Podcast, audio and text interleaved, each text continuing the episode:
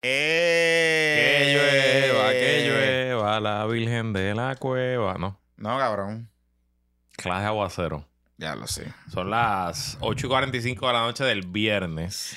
Ok, quiero hacer una, una anécdota. Pues Ajá. como este cabrón habla mierda con cojones, yo voy a hablar mierda de él hoy. Luisito Marí, íbamos a grabar a las 7. Luisito Ah. me dice, yo lo llamo. ¿Dónde tú estás, cabrón? Son las 7. Estoy No, no, por Me llamaste a las 6.40. 6.55. Tengo, tengo Whatever, ahora. Ajá. Antes de las 7. Digo, ¿te estás llegando? No, estoy por el peaje dorado. Y dije, ah, ya lo, pues te vas a traer una hora y pico. Exacto. El mamá dice, no. El GPS me dice es que, llego a las o 7 y sea, 8. ok, yo salí a tiempo. Ajá. Yo cuadré mi día perfecto y cuando yo salí y- me monté, terminando de hacer el programa de radio, que lo hice en el Sams de Atillo, yo prendo, yo salgo a las 4 y 50, a las 5 y 51 del aire, me montaba, lo hice en el carro, me salí del asiento del pasajero, me fui para el asiento del conductor, prendí el GPS, edificio de First Bank, podcastería, y decía, llegas a las 6.57 y yo, perfecto, boom, estoy justo a tiempo, pero bueno, es que está cayendo, la- o sea, abrieron los cielos, hay un diluvio cabrón. Bueno, no sé. Me tardé una hora desde Plaza hasta Santurce. Una Pues hora. claro. Está Y cuando cabrón. me, cuando me dijiste, estoy en el peaje dorado, me voy a- llego a las 7 y 8. Ahí él me dice, ¡No seas embustero! No, pero en verdad. Eh, el GPS lo decía. le, cabrón. di- le dije, cabrón, no vas a- te vas a tardar una hora Sí. y pico. No me Se tardó casi dos horas. Sí, una hora, y, una hora y media me tardé más. Eh, sí, sí, sí, sí, sí. Y Eh, suerte que yo conozco las calles de Santurce y me metí por los backstreets y qué sé yo, y llegué a la calle la del parque sin meterme en el Minilla. Y joder, pues estaría todavía jodido ahí en el Minilla. Espero que cuando salga este episodio sábado en Patreon, domingo en el feed regular, nadie esté metido en un tapón por las lluvias del viernes, pero en Puerto Rico cualquier cosa puede pasar. Sí, no, no. Son cosas que pasan. Pero y para que no te quedes en un tapón en el internet, Ajá. Cámbiate al mejor y más confiable internet de Puerto Rico, el internet de aeronetpr.com, los presentadores de puestos para el problema con más de 20 años sirviendo al servicio al sector local, eh, comercial y residencial con un servicio 100% puertorriqueño y una conexión a internet activa, confiable y rápida. Con Aeronet, tu servicio de internet está siempre on. Llama al 787-273-4143, 273-4143 o visita aeronetpr.com para que chequee sus planes residenciales o comerciales. Y recuerda que con Aeronet el proceso de dar de alta servicio, de suscribirte, lo haces completamente por internet sin hablar con ningún ser humano. No lo pienses más, cámbiate al mejor y más confiable internet, el internet de Aeronet, llamando al 273-4143 o visitando aeronetpr.com. Aeronet, los presentadores oficiales de puestos para el problema. Mira, aquí, estoy viendo aquí en tweet de Miguel Romero. Nuevamente, la alcaldesa de San Juan demuestra su improvisación ante la emergencia surgida hoy en la ciudad capital por las fuertes lluvias. Está Yulín. ¿Qué culpa tiene? Tres años después y todavía sigue siendo su culpa. Pero esto fue en el, en el 2013. Pues en el 2013, yo sé. Digo, y honestamente era injusto de Miguel Romero en ese momento hacerlo y probablemente injusto de hacerlo hoy contra Miguel Romero. Están cayendo una lluvia histórica. Se rompió el récord de, precipitiva- de precipitación en San Juan hoy. Sí, pero las inundaciones están también falta de mantenimiento. Bueno, obviamente todo es una O sea- mezcla, pero, pero, o sea, si se rompe el récord histórico, se rompe el récord histórico. No, yo, yo le di retweet, haciendo que las cosas pasen. Sí, yo le di retweet también para joder. ¿Con qué quieres empezar? No, entonces después Miguel Romero le contestaba a la gente. Ajá. Es que ese era el propósito, tener una foto para el faranduleo. Mira, estoy viendo aquí, el expreso Martínez Nadal está intransitable. Al igual que la avenida Valdorio Díaz Castro, cerca de Minilla. Ay, santo. Bien. ¿Con qué quieres empezar? Pues vamos a empezar con Ponce. Claro. Vamos a empezar con Ponce. Al chorro de huelebichos y huelebichas. Saludito a Lequi Lequi. Saludito a Lequi Lequi y a otros podcasts también. Lequi Lequi hay que ponerlo en el glosario. Sí, sí, sí, sí, sí, Hay que hacer un glo- Va- Ya ayer en el Zoom decidimos que vamos a hacer un glosario PPP porque hay gente que me escucha hace años y todavía hay cosas que no, como que hay nombrecitos y sobrenombres que no entienden. Exacto. Así que Lequi Lequi es el vicepresidente del PPD en Ponce. Ajá. que como tres meses después de que aquí nosotros contáramos todo lo que estaba pasando en Ponce, todo lo que iba a pasar, las truquerías y las mentiras que hace el que ha- había dicho el alcalde, él decidió dedicarme varios posts en Facebook cagándose en mi madre y diciendo que yo era un antiético, eh, entre otras barbaridades. Pues, Alequilequi, besito para ti. No solo, no solo eso. Ajá, Aquí, porque fue en este podcast, correcto. De hecho, fue un viernes en la noche que rompió la noticia. De Por la- eso- eso fue en diciembre del año pasado. Por eso, pero nosotros desde octubre del año pasado. Tú, en, tú, tú, tú en octubre en tu programa de radio AM, exacto, que entrevistaste al alcalde. Lo dijimos. Sí. Y el tiempo nos vuelve a dar la razón. ¿Verdad? Yo sé que hay gente que dice que nosotros somos la Comay de la gente de dinero. Pero lo que estamos queriendo decir es que siempre, siempre, siempre, siempre, siempre, siempre el tiempo nos da la razón. ¿Por qué? Porque en este podcast, a diferencia de otros podcasts, otros generadores de contenido, analistas, comentaristas, eh, hombres y mujeres de noticias, mujerex también, por si acaso, eh, nosotros hacemos nuestro trabajo y corroboramos la información y no disparamos de la baqueta. ¿Qué fue lo que nosotros dijimos, Luisito Marí? Bueno, nosotros dijimos. eh, esto comenzó en el vocero.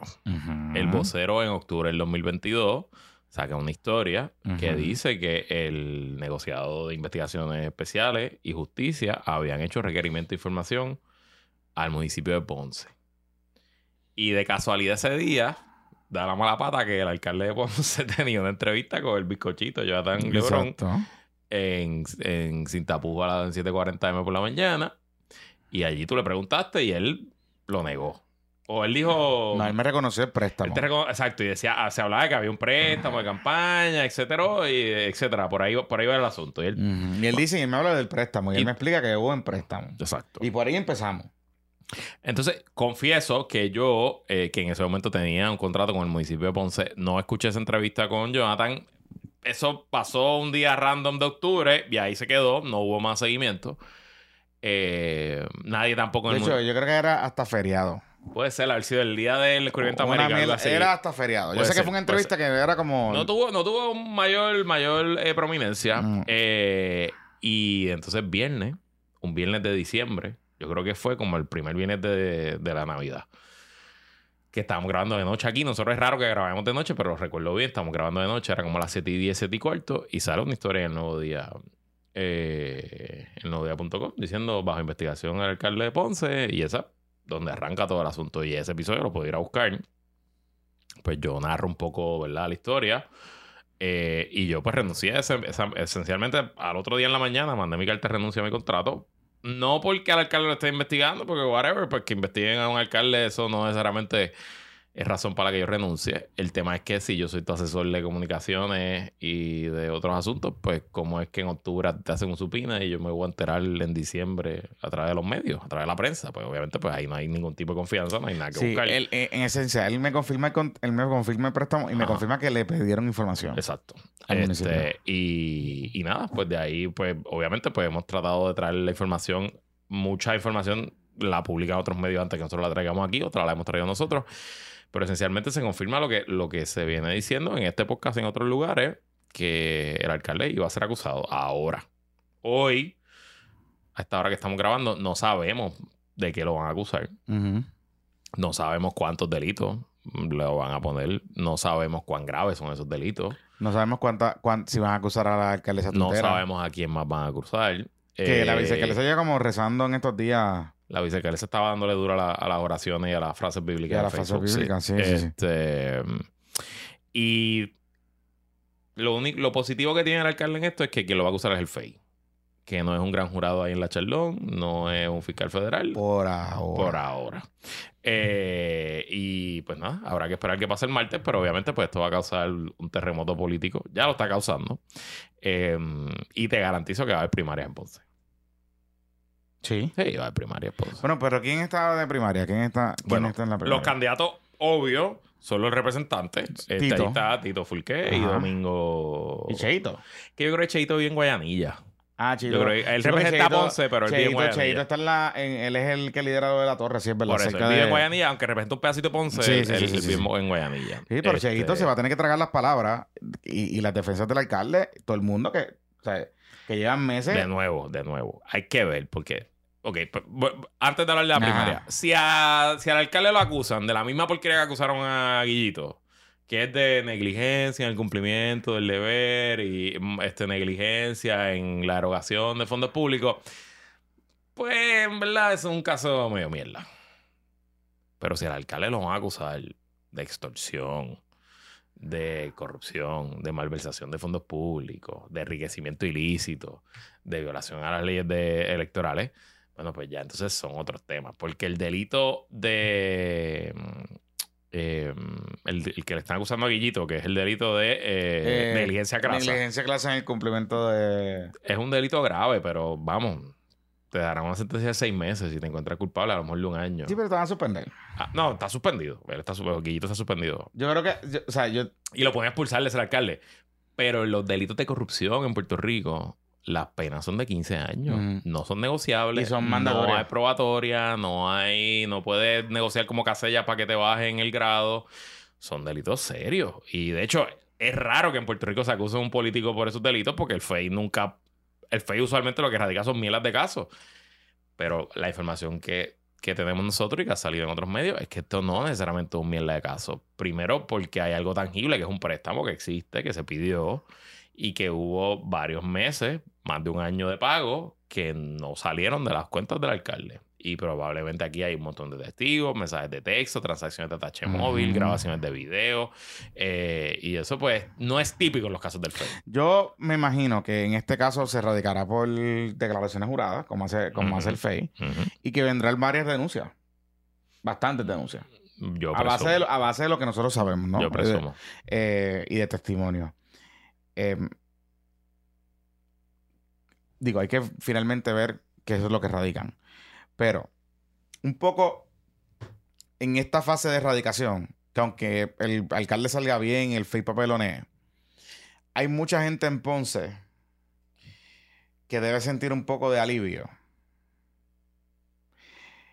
Porque sé que han sido meses de, mucha ansiedad para algunas Claro. personas Claro. de cosas que de que los hooligans del alcalde, el Equilequi y otra gente han mandado a seguir o, a perseguir o a mancillar Y yo reputaciones. me imagino que allá adentro, en el gobierno municipal, eso es. Eso tiene que ser Un horrible. Allá adentro. Y, y un poco para esas personas, porque recuerden que nuestro sistema de justicia depende de evidencia. ¿verdad? Y depende de que alguien esté dispuesto o a colaborar, o esté dispuesto a hablar, o esté dispuesto a, a declarar bajo juramento, o esté dispuesto a, aportar evidencia para nuestra investigación, ¿verdad? A veces somos un poco injustos con el Departamento de Justicia y con el FEI. Con razón muchas veces, pero a veces también el trabajo de estas personas es complicado porque requieren de evidencia que puedan conectar los hechos con el delito ¿verdad? y a la persona que están acusando. Y muchas veces se trata de gente que no quiere testificar. Así que, eh, pero en este caso en particular, hay mucha evidencia de testificar. Sabemos de mucha gente que habló y sabemos de mucha gente que declaró. Y supuestamente hay testigos con inmunidad. Y, Y hay testigos con inmunidad. testigos cercanos al alcalde que Claro. fueron parte del gabinete, que estuvieron ahí. Nada, ya veremos qué, qué- con qué baja el FEI el martes. Eh, pero yo no espero que sea el caso típico del FEI. Yo No, espero tampoco. que sea un caso bragado. Un caso que un fiscal de competencia mediana Puede llevar. pudiera aprobarlo más allá de duda razonable. Claro, el alcalde pues tiene recursos, tiene grandes abogados y derecho tiene eso. Eh, veremos cómo va el asunto, pero por cierto, yo entiendo que el martes es la regla 6. Ujú. Si el martes es la regla 6 y se le encuentra causa para arresto, la regla 6 es nuestro Ey, ordenamiento. creo que iban a renunciar a eso, ¿no? Eso es lo que se Ese era el rumor. A lo mejor ella llega allí y renuncia, pero independientemente si renuncia o se le encuentra causa para arresto, entonces se activa el proceso de la suspensión. Y probablemente, en- hoy escucha a Pablo Colón, que es abogado criminalista. Pablo Colón es el presidente del PNP en Ponce, va a correr alcalde del PNP en Ponce. Si Pablo Colón no, y nosotros le hemos dicho aquí, si Pablo Colón no estuviese retando al alcalde, A lo mejor sería abogado. Ajá, sería el Este, abogado. Y es un abogado criminalista y sabe. Entonces, pues le estaba explicando un poco. Decía que, que debe tomar de 2 a 20, dos semanas a 20 días después de la causa para que lo suspendan. O sea que técnicamente, antes de que cierre el periodo de candidatura, el alcalde Ponce puede estar suspendido. Él ya había dicho que iba a radicar su candidatura el 15 de noviembre. Veremos si eso llega a pasar o no. Pero volviendo a lo que te dije, pues están los representantes. Yo no sé si ellos van a correr, pero yo presumo que para ambos es natural aspirar. Sea Tito Fulquet, sea Domingo Torres. Eh, hay personal del alcalde que siempre ha dicho que le interesa eh, aspirar. Está, por ejemplo, el director de turismo que se llama Yuye, Yuye. que es tremendo tipo y es un tipo muy competente, muy conocido en Ponce. A No es Tiger King. Yuye no, es no, otra no, persona. no, Tiger King. Este, a lo mejor él aspira. Eh, está Rafi Saya, el hijo de Ico Saya, que había corrido contra el Ujú. alcalde en primaria en el, en el 2020 y perdió esa primaria. A lo mejor la aspira. Y vamos, tú no sabes quién más puede salir, la vicealcaldesa. Si no la mencionan, técnicamente pudiera ser una candidata. Yo presumo que el alcalde buscará a alguien de su gente de- que represente a su, a su corillo, que aspire. eh, y a lo mejor el alcalde es loco y se tira también. Claro, es- para este siglo no va a pedir un préstamo. ¿Dónde está Miyagi? Hace tiempo no, no sabemos de Miyagi, de la Oye, hace tiempo que no sabemos de la de, primera de. Miyagi, No sé. Miyagi. Que ella se llama Miyagi, mi, mi lady, Miyagi, mi lady, eh, como mi lady, qué sé yo. Y le pusimos Miyagi. Al Eh, cabo Ponceño del chat que nos diga cómo es que, cómo Sí. es que se llama ella. Mira, la primera dama de Ponce. este, pero nada, lo dijimos. Otra, otra que nos tenemos que apuntar en nuestro box score Ahí está. de nuestras fuentes y de nuestras cosas. Eh, honestamente, nadie se debe eh, enorgullecer de que un funcionario público sea acusado de corrupción. Esto no De es un badge of honor, esto es una, esto es una vergüenza para el país. De acuerdo. Y una vergüenza para ponceños, ponceños que son, eh, usted sabe lo orgullosos que son los ponceños. No, y que es una, eh, es una tragedia en el sentido de que, o sea, esto es un alcalde que dio una pela asquerosa, que Mm. rescató una ciudad después de 12 años de mallita del PNP y que, y que ganó todas las unidades y que llegó con un mandato sólido y que fue una campaña bien bonita y bien buena y bien efectiva. Este, y evidentemente, pues todo era mentira. Entonces, lo peor, Jonathan, Ujú. digo, nada justifica el robo y la corrupción. Pero si es que fuera un pobre diablo muerto de hambre que cogió un préstamo ahí desesperado para ganar una elección y después se vio que no podía, que, que no podía pagarlo y en, en su desespero eh, buscó maneras no legales de pagarlo, pues sigue siendo ilegal y merece ir preso, pero a lo mejor uno lo entiende. Pero esto es un señor que dice que es millonario. Entonces, pues está cabrón que tú te digas que es millonario y probablemente lo es, porque Mm. eh. Una práctica médica de décadas, grandísima. eh, que vaya preso por no poder pagar un préstamo de 50 mil pesos que pagaba como 900 pesos al mes de, de- el pago mensual, pues está cabrón, acabar tu carrera. Y entonces es un señor que si lo sentencian aquí hizo 20 años de cárcel, pues a lo mejor es una sentencia de muerte, porque ¿Qué va a tener? mm, tiene que tener más de 60 años. Miyagi. Pero, nada. Miyagi, pues a lo mejor se puede dar con Tiger King.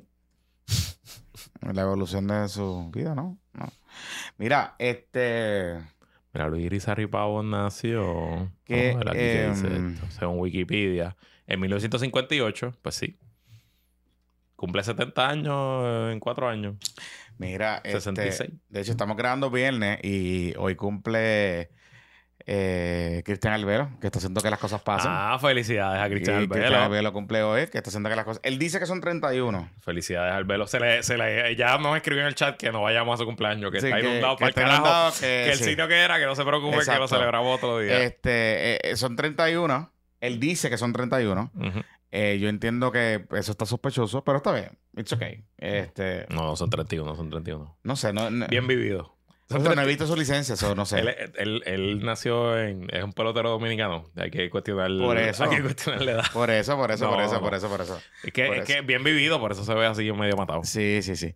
No, y también cumple un gran amigo Vicente Gasco, que también cumple hoy, comparten natalicio. Así Saludos que un saludo, saludo a los ambos. Mira, este, ¿con qué vamos ahora? ¿Con qué quieres hablar ahora? Mira, eh, vamos a hablar de Carlitos López y la revuelta de Dorado. los, diablos, Beach. los diablos rojos de dorado. Ok, explícame algo. Ok, ajá. Esto fue el miércoles que empezó. Ellos van, ahora quieren montar el corillo del urbanista Sí, pero esto, y no- de Ero. esto lleva tiempo. Esto ya llevan tiempo. Ellos exacto. llevan tiempo. Eh, el urbanista, bueno, no. Elo Molina con el león fiscalizador y el otro pájaro. El, el- eh, prensa sin El censura. Chota, eh, prensa, eh, prensa sin censura. Ajá. Este, él hizo, eh, ellos fueron allí hace como un mes o más, o más, o más. Más, más, más. Más. Ah, esto es a la playa de que ellos le dicen Jonky Beach. Que Beach. Es, la es una de las playas ya dentro del complejo Dorado Beach. Correcto. Que Y no es en el hotel todavía, es la parte residencial, yo creo, ¿verdad? Es dentro, es parte del complejo. Parte pero el, del complejo, el- el punto con esta playa es, un poco backstory. hay acceso a la playa. Lo que pasa es que en algún momento dado se le permitió a, me parece que son los Rockefellers, los que Literal. desarrollaron esa parcela, Literal. eh, y construir un rompeola. Esa playa no en es los 40. en los por ahí. 40. Esa playa no es no es este bañable sin el rompeola. Exacto. Se le permite construir un rompeola si el rompeola, que son realmente piedras que colocaron allí, eh, hace bien difícil llegar a la playa Por la orilla. por la orilla. Tienes que como que Entrar al por- entrar un poquito al Es agua. complejo, pero realmente tiene acceso. Ok. O sea, no, no, no es que no tenga acceso. Ok. Claro, los cambios en la zona, eh, la erosión, etcétera, pues se te hace difícil cruzar. Ok. La- eh, quiero dejar eso bien claro porque hay acceso. Hay acceso público. Lo que pasa es que no es un acceso bueno. No es fácil. No acceso. es fácil. El segundo tema con, estas, con esta propiedad es que esta zona, que es lo que nos explica el pájaro del urbanista, esta área en particular de Dorado Beach y de los hoteles donde estaba el Cerro Mal y toda esta área, es una concesión que viene de la corona española, de no sé qué puñeta, no sé Es qué una puñeta. concesión a la familia a que la familia allí. que vivía allí, que después la vendió y los Rockefeller no sé qué carajo. Ajá, ajá. Y es- esencialmente hay unas áreas en Puerto Rico de terrenos ganados al mar que vienen de la época de la corona española, que cuando vino el cambio de soberanía en, el 1900 en 1898 y se empiezan a legislar y se empiezan a aplicar reglamentos de la, de la, de la costa, la tierra, etcétera. eh, hay un grandfather, recordemos algo. Grandfather Lo- quiere decir que el Estado de Derecho cambia, pero como usted estaba antes del este, se le protege. se le da una excepción a usted porque usted antes, usted por eso es grandfather, porque viene Exacto. de ser el abuelo. porque, Exacto. Entonces, pero no que- vamos a cambiar la regla del abuelo. Y recordemos algo, que el tema de, de el reconocimiento de que las costas son eh, públicas había eh, del, del pueblo, de las playas son del pueblo, había un reconocimiento desde la corona española en algún momento Sí, la zona, porque la ley de la zona marítimo terrestre es de, es de esa es de época España. y de la y de la Carta Autonómica, etcétera, Ajá. y cuando se apli- cuando se hace la Constitución de Puerto Rico, que es en el 52, no sé hasta el 52 que se eleva a rango constitucional el tema de, lo- de la protección del, del ambiente, cerrando el paréntesis histórico. Es importante extender esto porque lo que le aplica a esta zona es distinto. De hecho, hay disposiciones, hay casos en el Tribunal Supremo, hay varios casos de esta área y de, de áreas en Dorado en particular, donde inclusive el Tribunal Supremo ha determinado que hay urbanizaciones que son de calles privadas. Dorado, de ordinario en Puerto Rico, y este es el caso famoso caso testigos de Jehová, si usted vive en una urbanización que tiene un acceso controlado, el Tribunal de Puerto el Tribunal Supremo ha decidido que las calles son foros públicos y que usted tiene que garantizarle el acceso a personas que quieran entrar, aunque usted tenga eh, acceso controlado. Correcto. Excepto, excepto en unos casos en específico que me parece que solamente hay como una urbanización que está en Dorado, donde las calles son privadas. Porque las construyó la urbanización. porque las construyó la urbanización. Exacto. Y, y esencialmente Y es- les da mantenimiento a la y urbanización. le da la mantenimiento a la urbanización. Y en ese caso en específico, el Tribunal Supremo determinó, dijo, seguimos con la norma de que las calles son públicas, excepto en este caso, y establecen una norma específica, una excepción, que no se ha vuelto a aplicar, que no, no, no conozco de, otra- de otras organizaciones más, pero no se ha vuelto a aplicar. De hecho, eh, en los casos Acá- de acaban derecho... de posponer el, el concierto de Villano. Sí, porque es que está duro, está Eh, duro. Ok. Eh, En el caso específico de la propiedad horizontal, hay unas restricciones específicas y ahí el tribunal ha dicho, ahí es mucho más restrictivo el término del acceso Ujú. a eh, los condominios, pero en las urbanizaciones no. ¿Qué pasa? Importante entender esto porque lo que está peleando el urbanista, lo que está peleando eh, Elo y lo que está peleando el león fiscalizador y el otro pájaro es, esencialmente hay una construcción, hay un desarrollo que están haciendo dentro de esta zona, Ok. de esa parcela.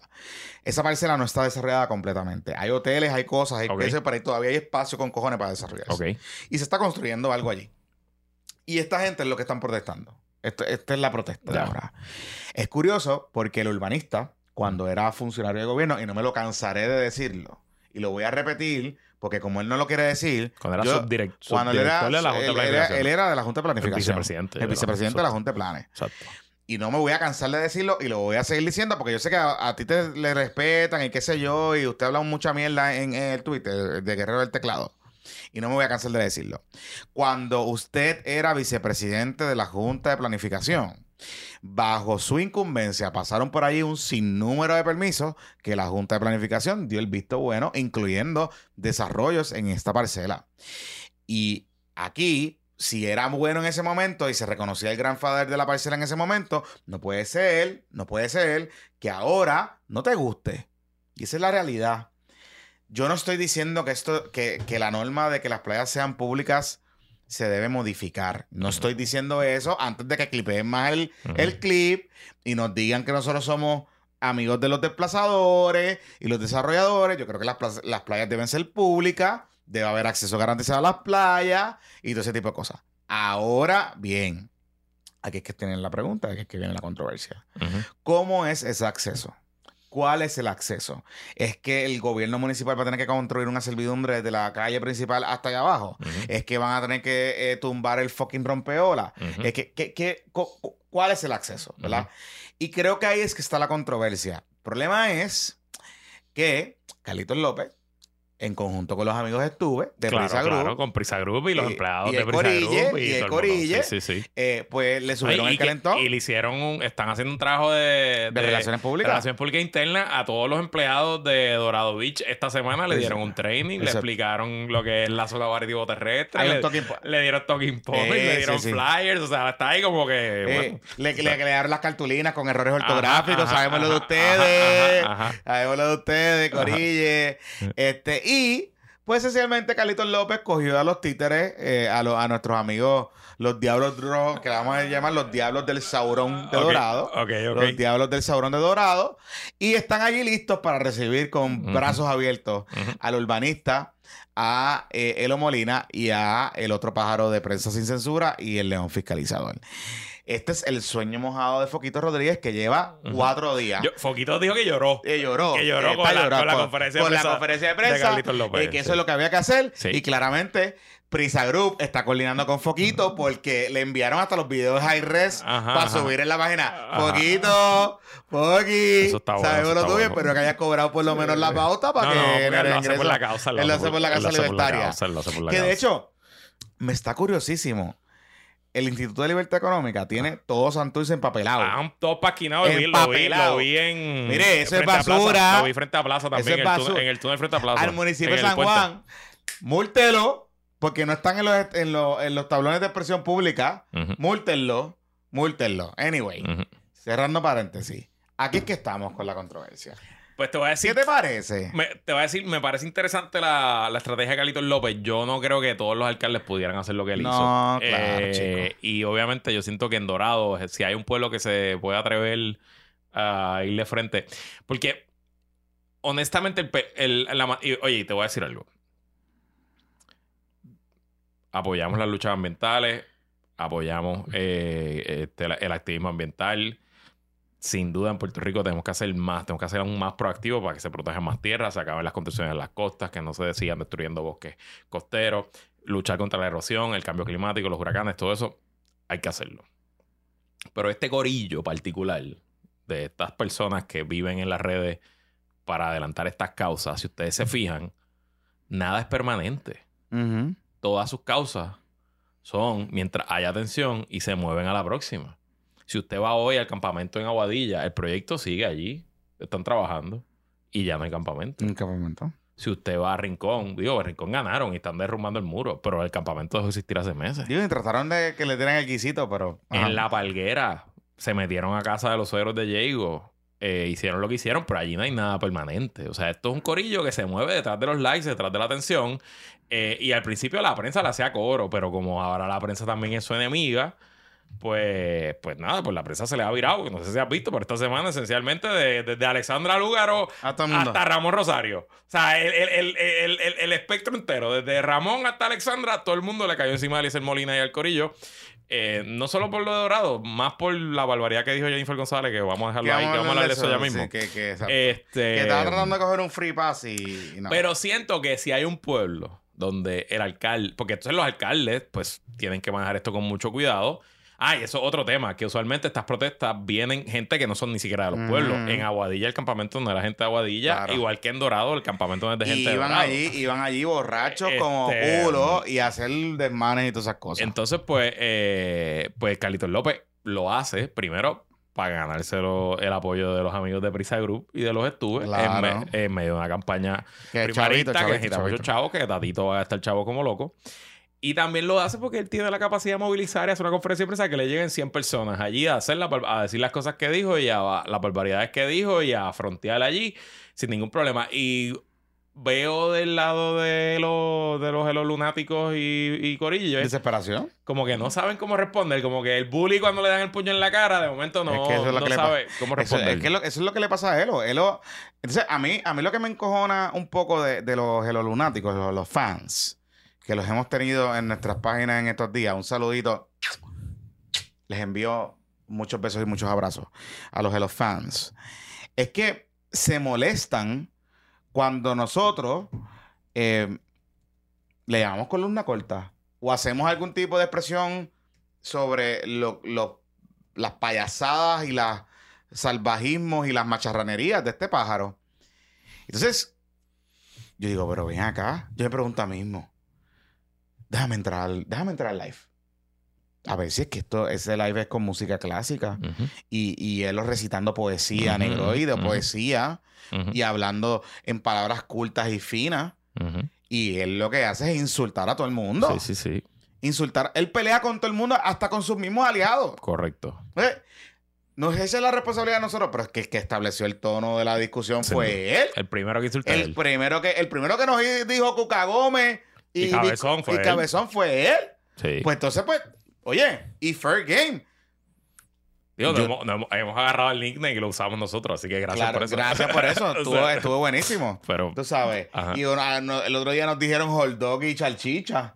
Un saludito también. Qué bueno. hot dog y salchicha. Yo no sé por qué, pero está bien. ¿Y quién es hot dog y quién es salchicha? Bueno, uno negro y uno blanco. ah, ya Eso veo. es, sí, porque él es, él es, él él es es racistita. racistita, Sí, sí, racistita y xenófobo. Es verdad, es verdad. racista y xenófobo. Y xenofóbico, porque acuérdate que es chiquito. chiquitito, chiquitito, chiquitito. Oye, eh, pero está diciendo que tú estabas investigando a ti. Ah, sí, dijo que me live. investigando. Ok. no sé qué decirte, Pero tú, tú fuiste que organizaste la protesta en, en, en Dorado. Ah, porque él dijo que yo trabajo, que Carlitos López me estaba haciendo caso a mí. Mira, no, yo no trabajo para Carlitos López. Carlitos López en el 2020, Ajá. por un mes, en el mes de octubre, yo le compré pauta digital. Yo le compré Facebook y YouTube y qué sé yo la campaña del 2020. Eso es lo único que yo he hecho en toda mi carrera política para Carlitos López. Y ahora mismo no estoy ayudando a nadie en esa campaña en Dorado, ni a Tatito ni a Carlitos. Así que, pero nada. bueno, barriste el piso con, con Tatito el otro día. Barrio el piso con Tatito los otros días. Esa es como que bueno. Pero nada. Tatito, eh, eh, yo creo que Elo Molina, el problema. O sea, si a Carlitos López le sale lo que él está haciendo Ajá. y amedrenta a Elo Molina, Hay un modelo a seguir ahí. hay un modelo a seguir. Y yo te aseguro a ti que cuando estos pájaros se vuelvan a meter en cualquier sitio, le van a calentar la cosa. Le van a calentar las cosas. Porque, o sea, no es lo mismo que los empleados de Prisa Group y los dueños de Dorado Ujú. protesten a que los diablos rojos del Saurón sean los que Y, le oye, ¿tú den te acuerdas que a él le pasó un poquito en, en Guayanilla, en en Peñuela? Guayanilla le iban a meter las que manos. se metió en un barrio Oh, sí, que, era de frente a la co- costa, que, que, era un- del PIB. que es un barrio de gente humilde, que llevan toda la vida allí, que el líder comunitario es el, can- el casi el candidato del PIB alcalde de veces y le iban a sacar a palo de allí. a palo de allí. Pues las casas están en el agua, A palo de allí. pero están en el agua hace 100 años. y A pues, palo. Le o sea, iban a no, son, a palo. no son de los Rockefeller ni de los Estuve, son de los Rodríguez y los Rivera, pero siguen siendo casas en, el, en la zona Y lo, y lo mismo están haciendo en Río Grande. Y lo mismo están haciendo en Río Grande. Y lo mismo están haciendo en otros lados. Y, se, y volvemos. Nada malo con protestar. Nosotros no estamos aquí pretendiendo escribir el libro de la protesta perfecta. Eso no es. Pero, Claro. pero, si usted va. Estos tipos, lo que están. O sea, ya ellos se olvidaron de Vega Baja. Recuerden, Ah, hace dos claro, semanas. claro, Vega Baja. hace Sí, sí, dos eh, semanas, Corillo. ellos- esto es, y- hace dos semanas ellos estaban Y peleando por eso mi Baja. crítica a este corillo es, Sí. es la falta de crear movimiento. Sí. Porque de verdad, vamos, vamos, a, vamos a hacer esto como Dios manda. Si esto Ah. fuera un movimiento real, Sí, sí, sí, sí. que representa los intereses reales de las comunidades costeñas, hoy, Eliezer Molina agarrando su plataforma gigantesca que tuvo como candidato a la gobernación y que todavía hace un live y se mete en miles de personas.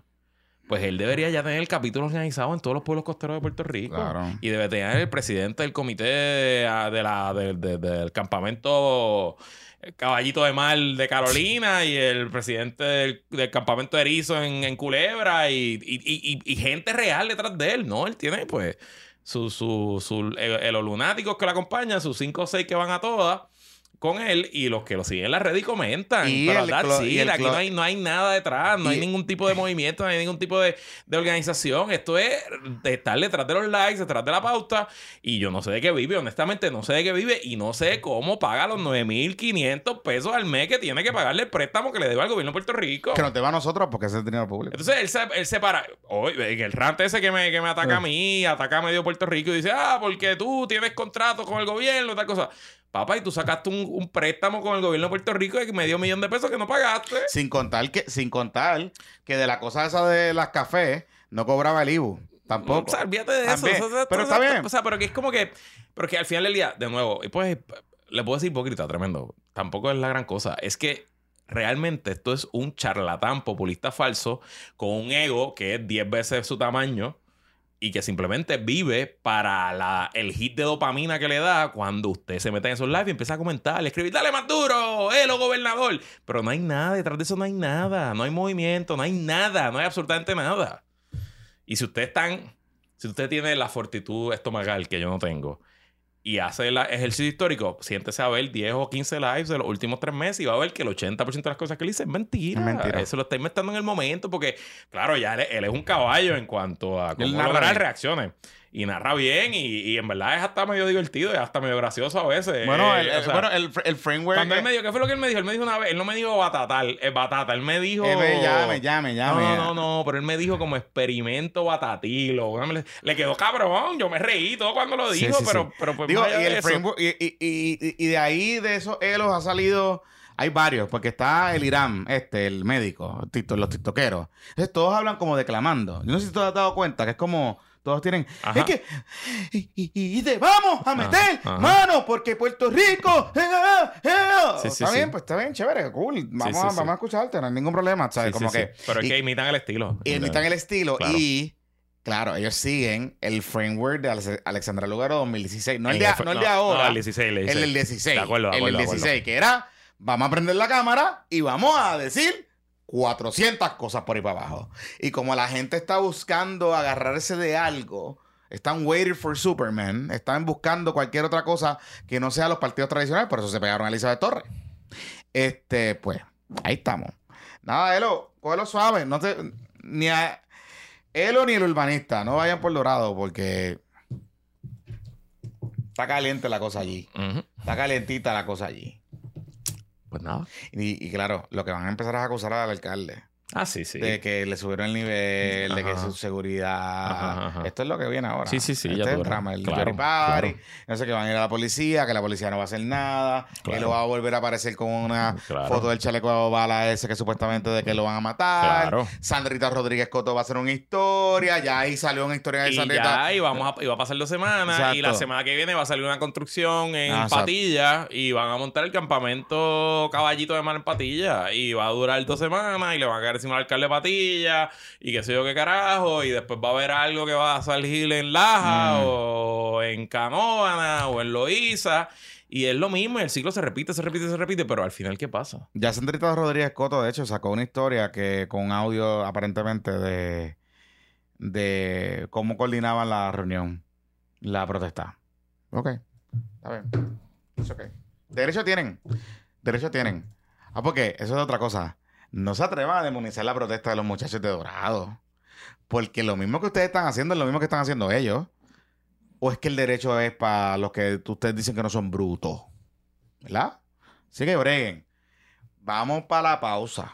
Vamos a la pausa. Para seguir hablando de par de temitas. aquí. Bueno, y si protestar te ha dejado mm, sin salario y endeudado y tienes que conseguir 9 mil pesos al mes para pagar un préstamo al gobierno de Puerto Rico, Ajá. o sea, si necesitas aumentar tu salario, sabes que un buen resumen puede ayudarte. Un buen resumen es una inversión. Los expertos dicen que la negociación de salario comienza desde el momento que el reclutador lee tu resumen. Y para pimpear ese resumen, para ponerlo que se destaque sobre los demás están los amigos de Career Branding. En Career Branding cuentan con más de 10 años de experiencia trabajando en resumen de miles de clientes, eh, tanto para el gobierno federal, gobierno local, como para la empresa privada y tienen varias certificaciones internacionales para el desarrollo de un resumen. Para más información, haz como un montón de podcast escuchas que ya han llamado. Comunícate al 787-300-7777, 300-7777 o visita resumeprofesional.com. Y de hecho, si quieres entender un poco más de cómo funciona esto de pimpear los resumés, cuál es la lógica detrás, la semana que viene, el lunes, vamos a sacar el Patreon, el, episodio exclusivo del mes de octubre, que es con el Correo de Career Branding, que nos va a contar todos sus secretos y hablar un poquito de cómo está el mercado laboral, etcétera, etcétera. Está súper interesante. Así que ya lo saben. Y Jonathan, si no consigues trabajo y ya es demasiado tarde, no hay trabajo que te salve y simplemente no puedes conseguir los 9.500 pesos al mes que tienes que conseguir para pagar el préstamo que cogiste el gobierno de Puerto Rico, pues existe una ley que te protege que se llama la Ley Federal de Quiebra. Así. Puerto Rico está atravesando por una crisis Elo. financiera. Elo, toma nota. Y la ley federal de quiebra está aquí para protegerte. La oficina del licenciado Carlos Mangual González está abierta y orientando de forma gratis y confidencial sobre la protección de la ley de quiebras llamando al 787-753-0055. 753-0055. La ley de quiebras es la única ley que obliga a los acreedores a detener las llamadas de cobradores, detener embargos y reposiciones de autos, reorganizar deudas y salvar propiedades. Comunidad, comunícate con el licenciado Edgardo Mangual al 753-0055, 753-0055 o visita su página de internet quiebras.net. La ley de quiebras es tu derecho de reorganizar y salvar propiedades en esta crisis económica. Licenciado Edgardo Mangual, 753-0055, 753-0055. Mira, este. Luisito, eh, ¿con qué quieres ir ahora? ¿Quieres hablar de Elizabeth Torres? Ok, vamos a hablarle de todo, vamos a hablarle de todo. Este. mm, Esta semana hubo mucho evento, mucha actividad en dignidad. Ok, te voy a decir algo. Ajá. Si dejamos, seguramente si hacemos las búsquedas, el tren ese de las búsquedas de Google, Ajá. Dignidad está por mucho overperforming a la alianza al PIB y a Ah, por mucho. En el último mes y probablemente en los últimos seis meses. Pero esta semana, sin duda. O sea, esta semana fue Dignidad Week, con lo bueno y lo malo. Sí, sí, sí. O sea, porque empezó el martes. Ajá. Eh, la licenciada Nora Enríquez fue a la Comisión Estatal de Elecciones. Madrugada Javiercito. y presentó su candidatura a la gobernación antes que Javier. Este, no sé por qué lo está haciendo la comisión, presumo es que porque allí es No, que están recibiendo. ellos, como ellos no eh, tienen comité, están, no recibiendo, comité, la- están recibiéndola allí, sí. están recibiendo las candidaturas allí. exacto. Igual que el PNP, de hecho. Este. eh, El PNP la está recibiendo en la comisión. Eh, y creo que el PPD iba a hacer lo mismo. Sí, el PPD ya la está recibiendo también. Pero yo creo que la recibió el PPD. Ok. Allá en el comité. El- es que el PNP no tiene, com- no tiene comité tampoco. Tienen comité. ¿Ah, sí? Eso me dijo, me dijo Irán, el luchador. Me dijo ¿Sí? que ellos tienen comité, tienen un comité en la Kennedy. Ah, es verdad, por Yo- detrás del museo. pero aparentemente como que no es tan gran, no sé, aparentemente como que están recibiéndolas en, en- en la comisión. Pero Ok. no sabía. ¿no? Digo. Tienen, Bueno, anyway, no, no bien. importante. No está So, importante. allí llegó. Digo, o sea, el PPD tiene comité, pero a veces no puede pagar la luz. Ah, bueno, pero la estamos pagando. Ok. Eh, Adanora llegó allí, radicó su candidatura, estuvo acompañada de su señor esposo. eh, entonces cometió un rookie mistake. ¿Qué pasó? Adanora, que llegó una hora tarde.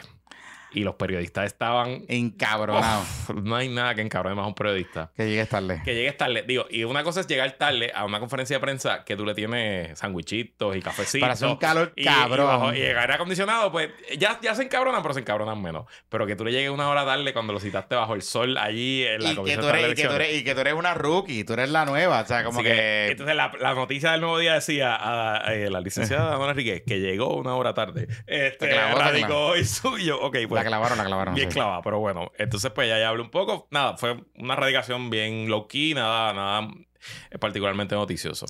Bueno, Ajá. el esposo hizo algo medio cringe. El esposo hizo algo medio cringe, pero. Pero yo, Yo puedo se lo voy a entender. perdonar, Pero puedo yo se lo entender. perdono. Oye, pero puedo entender Sí. eh, tu galla. Sí, sí. Porque O sea, están barriendo el piso con tu galla. le preguntaron que si él va a ser el primer damo. Algo así. El y, primer algo de- y entonces él se fue como en, una Sí. explicación de que No. él tiene el hombre, él se hizo así como que para, va- para que él allá la va a apoyar y que él va a estar ahí para que ella descanse y eh, su, descanse su, eh, su cabeza en su hombro.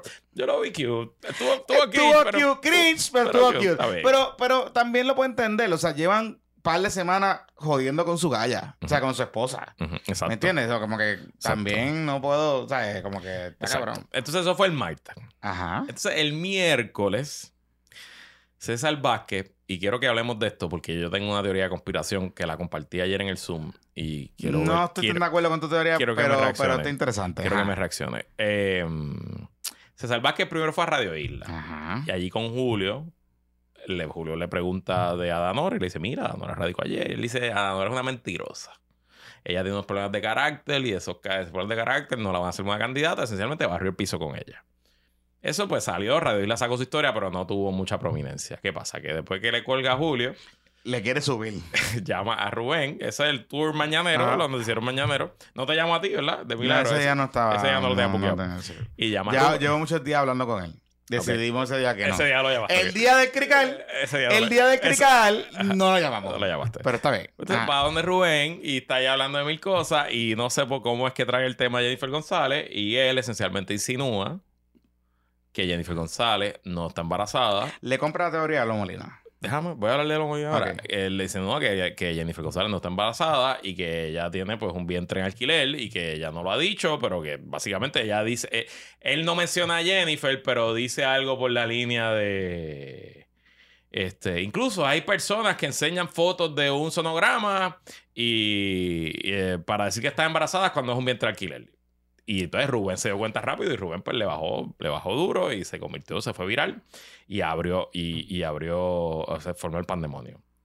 Lo que dice Jonathan de Eliezer Molina sobre este tema. Ujú. Eh, en algún momento, hace como una semana, nos llevan tagueando a ti y a mí y en, y en, y en la más, cuenta del podcast. De hecho, hace más. En uno de sus live interminables, Eliezer Molina termina el live diciendo: Ah, y hay una dominicana en Aguadilla que está embarazada de gemelos. Yo no me quiero imaginar. Y nada, básicamente. de- quiero hacer Ajá. salvedad de dos cosas. Ajá. Él hace dos videos. El video que nosotros compartimos en las redes sociales, el clip que nosotros compartimos en nuestras redes sociales y en nuestro canal de YouTube, es el segundo video, que es el peor. Porque es donde él hace la aseveración xenofóbica y racista. Exacto. Eh, donde él esencialmente dice que había una pipa que iba a crecer y crecer y crecer, que una iba a crecer por mondongo, donita y otras cosas. Ajá. Evidentemente está hablando de Jennifer González. Exacto. Y que esta otra mujer dominicana es la, una mujer dominicana en Aguadilla que tiene gemelos. Hace dos semanas antes a nosotros nos habían taqueado otro video donde él hace esa misma af- afirmación. Y recordemos que el día que Jennifer anuncia, Eliezer Molina borracho, borracho como un perro, borracho pero como gato que lamba aceite, decidió hacer un video en su carro barriendo el piso con la comisionada e insinuando que se estaba, había inventado el embarazo para ganar las elecciones. Ese es el tracto. Esas son las tres instancias que él ha hablado de- del, del embarazo de la comisionada.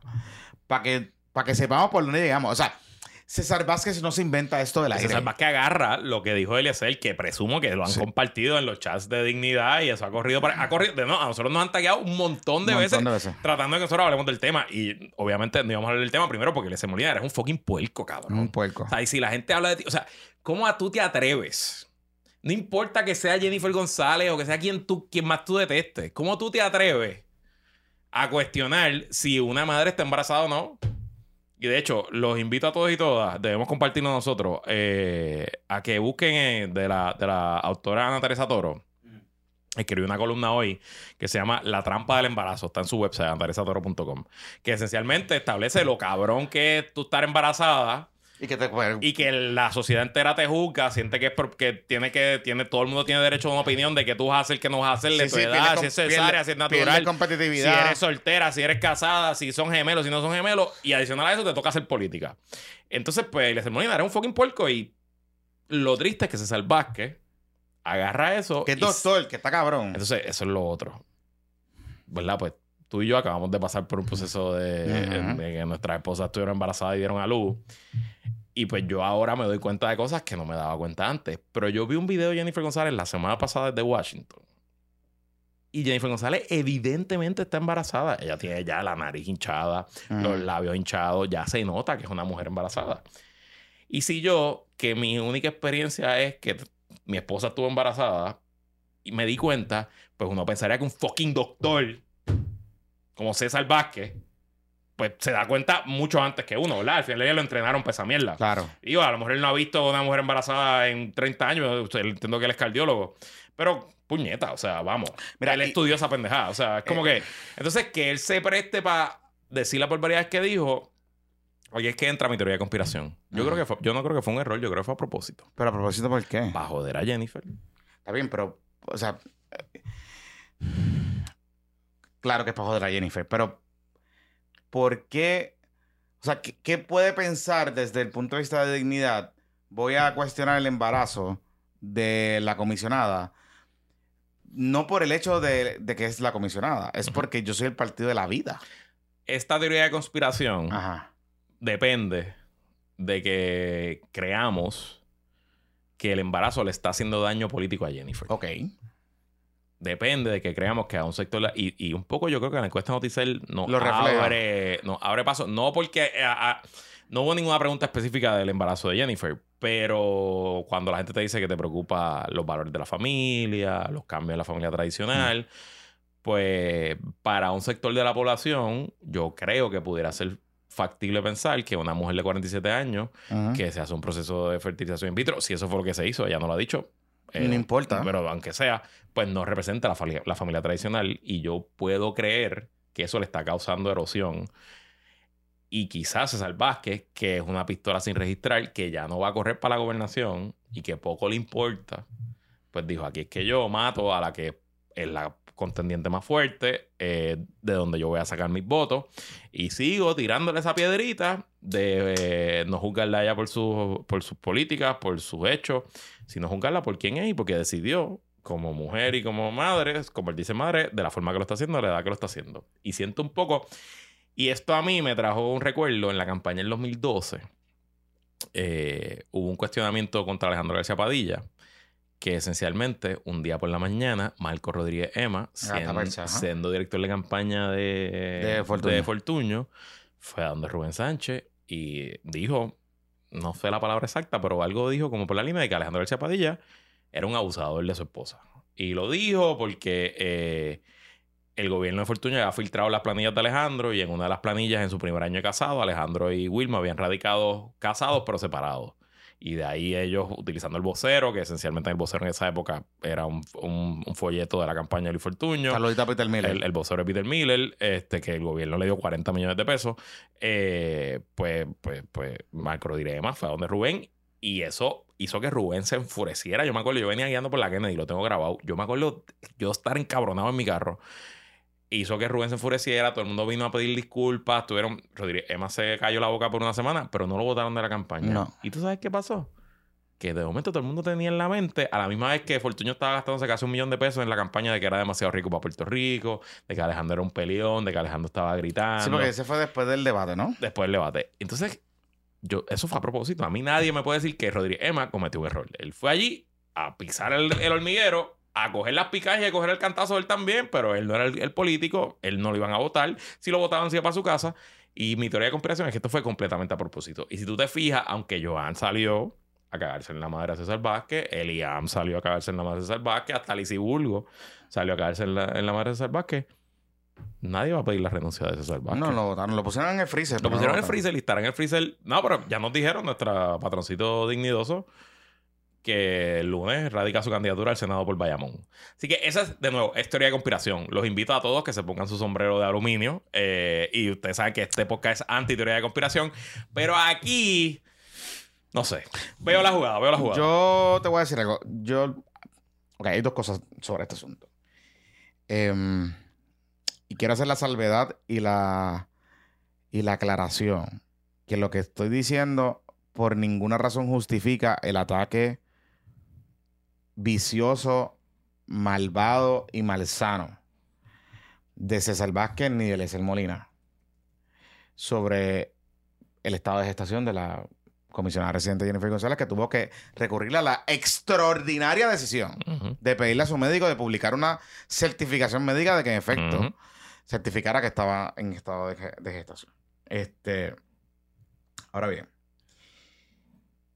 y un poco esto es parte de los riesgos que enfrentan las mujeres y un poco lo... Alexandra Lugaro cuando reacciona esta semana y tengo que hacer el, el- darle un poco el crédito porque ella muy bien lo extrapola y lo trae. Y yo no puedo distanciar lo que le están haciendo a Jennifer González con lo que le hicieron a Alexandra Lugaro hace dos semanas, hace una semana atrás, con la foto esta que publicaron del deepfake de ella desnuda, De desnuda. y toda la cosa y todo este tipo de cosas. Porque cuando vemos para atrás la historia de lo que es ser pol- mujer política en Puerto Rico, vemos cómo se repiten estos, estos eventos. Estas, estas situaciones que van desde cuestionar la sexualidad. Recordemos que a Jennifer González por años se le ha cuestionado la sexualidad, todavía el día de hoy. Usted busca los comentarios de las historias sobre esto que está pasando y todavía hay gente que insinúa que Jennifer González eh, tiene una orientación sexual X y que este eh, matrimonio con ah, Jovín es este, contratado, eh, planificado. Le dicen marido de alquiler. Lo que le dicen en las redes sociales. De hecho, esa teoría hay, eh, y lo voy a decir con nombre y apellido, Eduardo Lalo, a cada rato le insinúa en el podcast este regaño libre. Para que sepan, ¿no? ¿Verdad? Porque nos critican en muchas cosas y somos muy intelectuales, pero caemos en lo bajo y en lo estúpido. Eh, pero a la misma vez, y volvemos, no estoy cuestionando la decisión y la determinación que hizo Jennifer González con su familia y con su esposo de anunciar y compartir con el país que estaba en estado de gestación. Para bien, para mal, usted puede pensar que esto es un cálculo político o no, pero esto que le pasó a Jennifer González con César Vázquez es parte de los riesgos de abrir la puerta a este tipo de intimidades, particularmente para las mujeres en la política puertorriqueña. Que yo creo que lo manejó bien, sí, que de hecho creo que hasta le dio un bump en su campaña, una campaña que coge un cantazo brutal, tema, exacto. demoledor con, el, con la encuesta, por más que ellos la quieran minimizar. ella- esa campaña desapareció. Después de la encuesta noticiera, esa campaña se desmovilizó. Nosotros lo hablamos aquí en el, en el episodio del martes. Desmovilizada completamente. Y César Vázquez, y de la manera en que Jennifer González lo maneja y lo, y lo, y lo, y lo trae y, y reacciona, le da, se la donquea en la cara y vuelve, inclusive obliga hasta el propio gobernador a solidarizarse con ella. Así que, en ese sentido, claro que es un cálculo político. Pero es una decisión, un poco en la línea de lo que plantea Ana Teresa Toro en su columna. Es una decisión personal que tomó Jennifer González de anunciarle al país que estaba en estado de gestación. Ella no tenía que hacerlo. Ella no tenía que decir. Así como nadie tiene que decir que terminó un embarazo o no. Así como nadie tiene que decir eh, que quiere ser madre o no, o no quiere ser madre. Lo que sí es un poco hipócrita de Proyecto de Dignidad y lo que sí es un poco hipócrita de Liam y de, y de Joan Rodríguez Bebe. No habían pasado ni 24 horas, Luis. Y Joan Rodríguez Bebe, después que se clava a César Vázquez, se clava a la comisionada por una expresión de una pregunta que le hace José Delgado sobre el tema del derecho a la vida y de, y de, y de legislación para restringir el aborto. Que ella dice que desde, desde su administración ella no iba a promover una legislación sobre ese, Ajá. sobre ese tema en particular. Y está muy cabrón, porque no me queda otra palabra de decirlo, que Eliam y Joan Rodríguez Bebe correctamente, porque correctamente lo hicieron, y se los tengo que reconocer, aún reconociendo, horas después, viniendo a un programa de televisión, aquí en Directo Sin Filtro, Eliam vino. Y yo le pregunté directamente cómo es posible y cómo ustedes pueden conjugar defender a Jennifer González caer, caerle arriba a su eh, doctor César Vázquez cuando ustedes están legislando para meterse precisamente en las decisiones de mujeres para terminar con su embarazo. Porque es la otra vertiente. Esto es una maternidad deseada. Así sea subrogada, no subrogada, Ujú. ella lo lleve, no lo lleve. Esto es una maternidad deseada. Jennifer González decidió ser madre. Punto y se acabó. Asimismo como Jennifer González o cualquier mujer o cientos de mujeres deciden por distintas razones, por las razones que les salga de los cojones o los ovarios, quiero decir. No continuar con su embarazo, porque no, no es viable. En el espectro de maternidad están las dos. Hay que respetar las dos.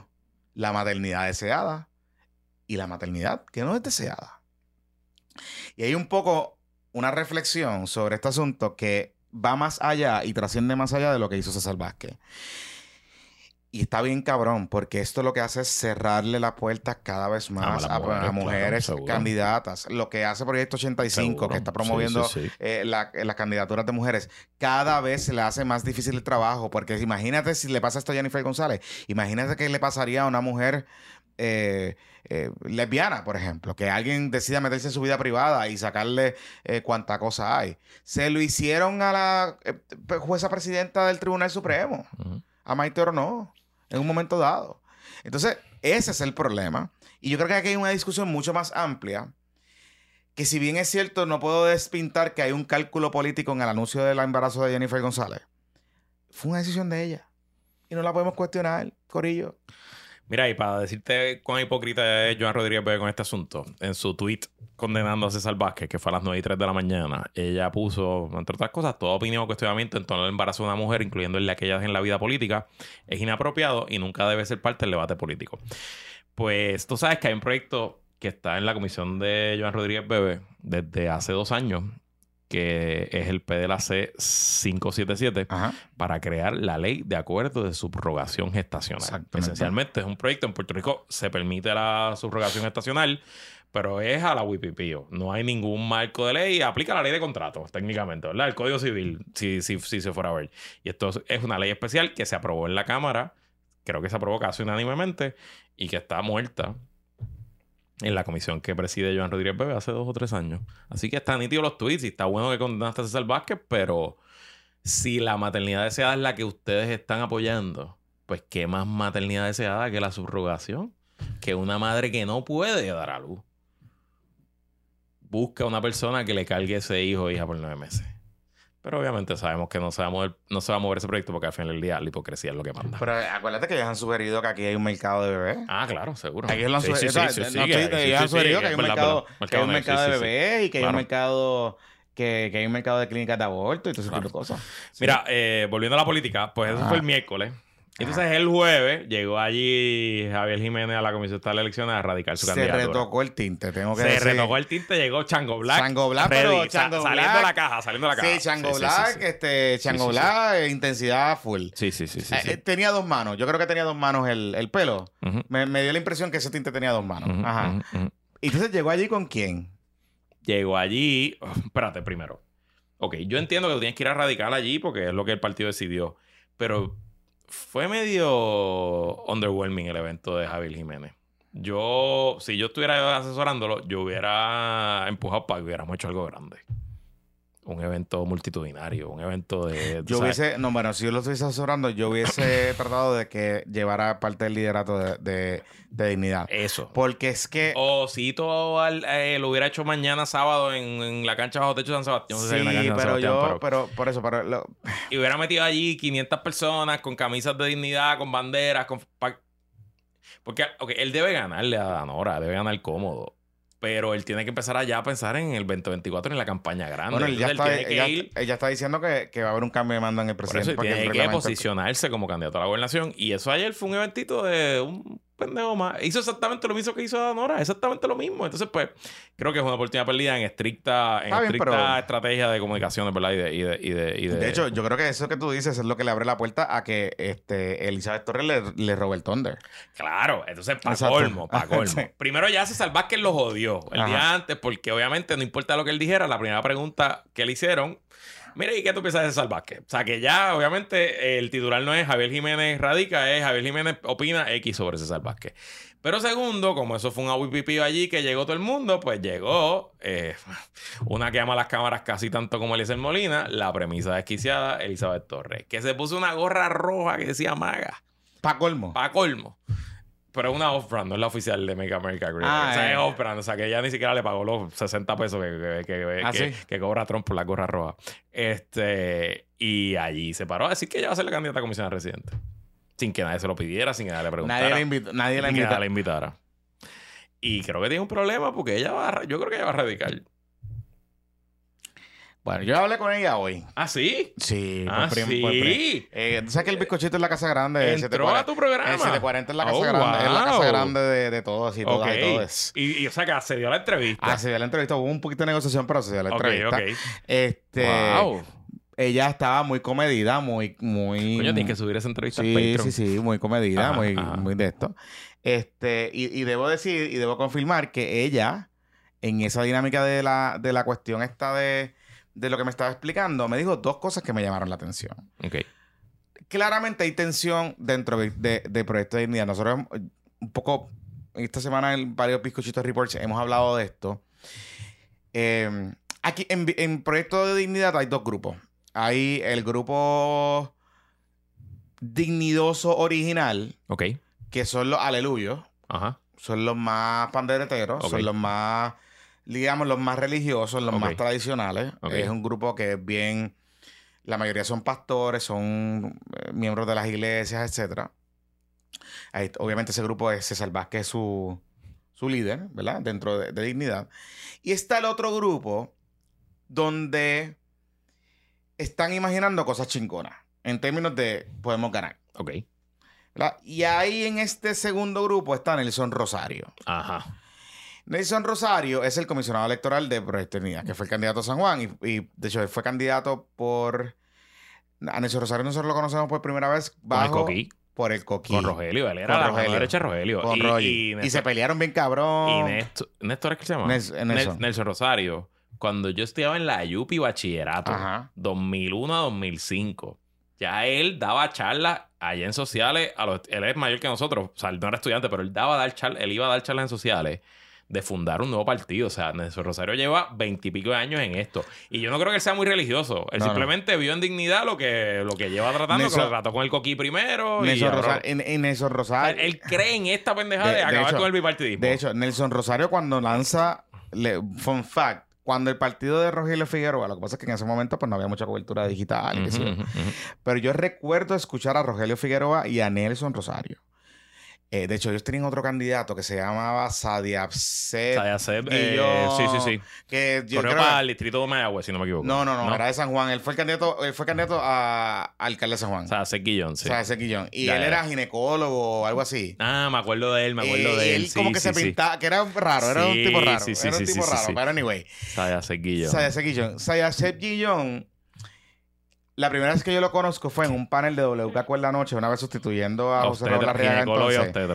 Y él, eh, en aquel entonces, tenía unas visiones bien conservadoras, Ok. donde Nelson Rosario también estaba. Pero eh, puertorriqueños, el partido de, de puertorriqueños por Puerto Rico era un partido de centro, de hecho, de centro derecha. Y sus ideas en aquel entonces eran bien, bien cercanas a dignidad. O sea, cuando yo veía a Nelson Rosario en Proyecto de Dignidad, a mí no me sorprendió para nada. Ok, ok. Para nada en lo absoluto. Ok. Porque eh, Nelson, y de hecho, ne- en un momento dado, él ya había dicho ya comentarios sobre eso, de las mujeres, cuando la pelea en el 2012 de, de los derechos de la comunidad LGBTQ, él estaba en contra, todo ese tipo de cosas. Ok. Volviendo al asunto, hay una división, hay un fraccionamiento que Joan, si tú notas cómo ella se está manejando con este tema de los candidatos, Ok. ella sabe que ella es la superstar. Es que ella es la superstar. Y ella es la candidata del 28. Claro. Y O sea- que este partido, este partido es, ¿verdad? Se mueve al tambor que Joan toque. Y es, Punto. es obvio. Así que, si tú notas el framework que están buscando de candidatas o de personas que están empezando a salir en los medios, se parece mucho a Joan. Inclusive Javier Jiménez, que es hombre, obviamente, pero cuando tú le escuchas, cuando tú le escuchas hablar y la manera en que él construye sus argumentos, se parece a Joan. En los temas que le, le interesa. se acuerdo, parece. Es, es- es un, es un framework. Eliam, por ejemplo, que es la directora ejecutiva de las comisiones de Eliam, de Joan, es un framework modelado en Joan Rodríguez Bebe. La que se sale un poquito de esa dinámica es Lizzie, pero Lizzie es más del ala de César Vázquez, de los, pan- de los pandereteros y los aluyos, que son un par, que son y que son la gente que mueve a los chavos y que César Vázquez no se está dando cuenta que esa gente le responde más a Danora. Mm. O sea que entre, entre la, la Grey, la Grey dignidosa que se reúne todos los sábados o los domingos según la denominación. Los chavitos. Ahí hay más ahora que, que Javier Jiménez. Y ahí lo que. Y eso son- Pero, y con el entonces Rodríguez Bebé, ¿no? Rodríguez Bebé no, no Yo tiene creo que- no, yo creo que- suficiente para jalarlos a todos. Es que yo pienso que ya. Yo pienso que ya Danora. El pat de Danora se acabó. Ya. O sea, el endoso de Joan le cerró la puerta a Danora. Ya. sí, sí. Porque ese partido, o sea, De ese acuerdo, partido eh, esencialmente se mueve al tambor que le toca a Joan. De acuerdo, de punto. acuerdo, O sea, de acuerdo. eh, eh, esa es la realidad. Y, y, y, ahí es que está el asunto. Ahora, yo creo que Dignidad tiene que cogerla, tiene que ser muy cuidadoso. Porque esto es un partido en crecimiento. Y una guerra sarracera Sí, sí. electoral, primarista, los va a partir por claro, la mitad. claro. Y el impulso que puedan tener, porque si algo están haciendo bien, y en eso Nelson Rosario es un duro, porque lleva años en esta mierda, es que la estrategia electoral que ellos están diseñando, de cómo ellos están estructurando el partido, el diseño de los comités, cómo lanzan las asambleas, cómo organizan los candidatos, cómo reclutan los candidatos, todo eso es de la cabezota de Nelson. Eso es de la cabeza de Nelson. Nelson es tremenda estratega, o sea, tremenda estratega electoral. Lleva años en esta mierda. Y ustedes saben que nosotros hemos hablado aquí que esos son como unos monstruitos, esos son como unas criaturas, eh, o sea, Edwin Mundo, eh, ¿verdad? Eso es como un, como una claque, como una claque. Así que, ojo, cójalo suave, porque estas divisiones los pueden partir por la mitad. Los pueden partir por la mitad. Lo que yo no sé es si Dignidad tenga bandwidth para manejar a Elizabeth Torres. Nadie tiene bandwidth. Eso sería el peor error que cometiera ese partido si aceptan a, a Elizabeth Torres. Eh, porque ella no, ella no es disciplinada, ella no va a seguir ningún tipo de línea, ningún tipo de instrucción, se va a meter en líos constantemente, eh, ya sea en su canal de Telegram o en sus videos o en sus entrevistas. Eh, y va básicamente a descarrilar cualquier tipo de mensaje que pueda llevar. Y yo no creo que Javier Jiménez, siendo la persona que es, que es un alcalde ya veterano que está acostumbrado a hacer lo que le da la gana, pueda hacer tándem con una persona completamente fuera de sus casillas como la premisa desquiciada. Honestamente no lo veo. Pero Ella- eso sí, eso sí, es bien bueno para este podcast. Así que Elizabeth, tírate. Es bien bueno. Para este Eh. podcast es fantástico. Ella quiere negociar con el partido. Ajá. Básicamente lo que me dijo fue que quiere negociar con el partido Ajá. porque ella dice que todo Puerto Rico sabe que ella no es religiosa, Ajá. que ella respeta la libertad de religión de todo el mundo, ajá. pero que Y se ella... tiene que casar porque ella vive en concubinato, ¿verdad? Pues ella se casó con su madre. No sé, Por eso, ok. no sé, no Ok, sé, Por eso te digo. no sé. Sí me dijo que está viviendo sus ahorros. Ah, ok. Pues Kevin. Y yo traté de apoyarla con el tema de... Yo traté de apoyarla con el tema de la habilita. Ajá. Y me dijo que no iba a hablar de eso porque tienen una apelación que está pendiente. Porque ah, ¿verdad? Porque ella Porque la habilidad le sí, dejó de porque pagar y, todas esas cosas. Sí, sí, sí, sí, sí, muy bien, muy bien. Ella, Pero- ella es estudio de Derecho, no terminó, pero o sea que sabe un poquito, no puede... Ah, no, pero ella me hizo, ella me dijo, y yo de derecho sé, porque yo no tengo, la- yo, no tengo la licencia, pero tengo mis estudios. Ajá, y no sé qué carajo, ¿ya está bien? Ok. No. Bueno, vamos a la pausa y cuando regresemos hablamos de Pablito Casella y de un casito ahí final que acaba de ganar José Luis Dalmau, Baby Dalmau, sobre la presidenta de la Comisión de Elecciones. Espérate, un paréntesis. Si Alexandra Lugaro Ajá. la logran reclutar para comisionada residente Ajá. y Elizabeth Torres se tira para comisionada residente. muchacho. Olvídate. O sea, olvídate. Eso sería... los canales de televisión se van a pelear No, por, ese, no, eso por ese debate. Sí, sí, ese, ese debate va, va a tener más rating que el de, que el de la gobernación. Exacto. Y Pablito José y Davilita van a estar No, no, mirándose sí, en el sí, ahí, mirándose como sí. que, ¿qué carajo es esto? Pues, Exacto. Oye, antes de que sigamos, pa- antes de irnos a la pausa, hablé con María Lourdes Santiago esta Ajá. mañana y le pregunté a la alianza, Ajá, qué sé yo. ajá. Y me hizo un comentario que me llamó poderosísimamente Cuéntame, la atención. ¿qué te Me dice, no, en las próximas semanas, qué sé yo. eh, y lo que estamos decidiendo, pues, es dónde van a ser las acciones concertadas y dónde vamos a tener una competencia fraternal. Ajá. A mí una persona que es de Ah. Alianza Curious me había dicho hace un tiempo, yo creo, no sé si lo dije en el podcast, que ya ellos están al punto de que están negociando pactos de no agresión. De no agresión. Exactamente. Aparentemente es que por ahí es que van. O sea que el- quizás Dalmau, quizás Natal, y de ahí para abajo, pues no nos vamos a tirar. Exacto. Eh, y parece que la guerra, la, la guerra grande es en la legislatura. Ok, claro, So, seguro. pues ahí está todo el mundo ahí metido. Sí, sí, pero van a ser. Eh, ¿Cómo es? Mira, pero hablando de eso, ya que dices que la semana que viene van a hacer un anuncio, hoy no tengo información, pero hoy eh, se lo dijo a Inés Quiles, eh, Luis Javier Hernández, Mm. este, ¿cómo es que tú le dices? Este, Villalba Power. Villalba Power, dice que va a anunciar la semana que viene. No, No, dice, eh, no dice para qué, pero que va a anunciar la Van a semana ser la que semana que viene, van a ser para la gobernación. viene. Sí, para la gobernación. Claro. Bueno, pues ya lo saben. Yo, Ahí- yo tengo entendido que es para la gobernación. O sea, a menos que cambie algo Pues no sé. dramático y que llegue a un acuerdo con alguien. Pero. Pues no sé. Bueno, Vamos a porque, o sea, al final del día el acuerdo es que si Charlie ya no va, el supuesto es que Charlie lo va a apoyar a él. Ok. Y entonces, pues, él se tiraría. Bueno, pues ya veremos. Ahora, antes de que sigas con eso, eh, nosotros tenemos un bizcochito de rework porque hay un escenario, hay tres escenarios esencialmente, con el tema de la alianza y de comisionado residente. Ok. Tienen que, pues, suscríbanse porque esta semana lo publicamos eh, y está bueno. Porque hay tres nombrecitos interesantes ahí. Hay uno que no había sonado, que no estaba en el bingo. Así que ya saben. Bueno, vamos a la pausa y este PPP es traído por nuestros amigos de Jabonera Don Gato. Los jabones Don Gato son hechos a mano, sin químicos dañinos ni detergentes, elaborados con los mejores aceites naturales, esenciales y aromáticos, seguros para la piel. Pruébalos y siente la diferencia. Si estás ahora buscando, pensando que vas a regalar diferente en esta Navidad, te invito a que consideres regalar los jabones de Jabonera Don Gato. Recuerda que al utilizar el código PPP en jaboneradongato.com te llevas un 10% de descuento. Así que búscalos en todas las redes sociales como Facebook, Instagram y Twitter. A mí me llegó, me llegó esta semana y me llegaron mis favoritos, que son los que tienen Peppermint. Esos son deja- duros. Te deja, te te deja deja esa como tingling. ahí como Como tingling. tingling, Ay, como María, son-. Sí, son eso es bueno. fantásticos. Búscalo. Redes Instagram. Facebook, Twitter como Jabonera Don Gato.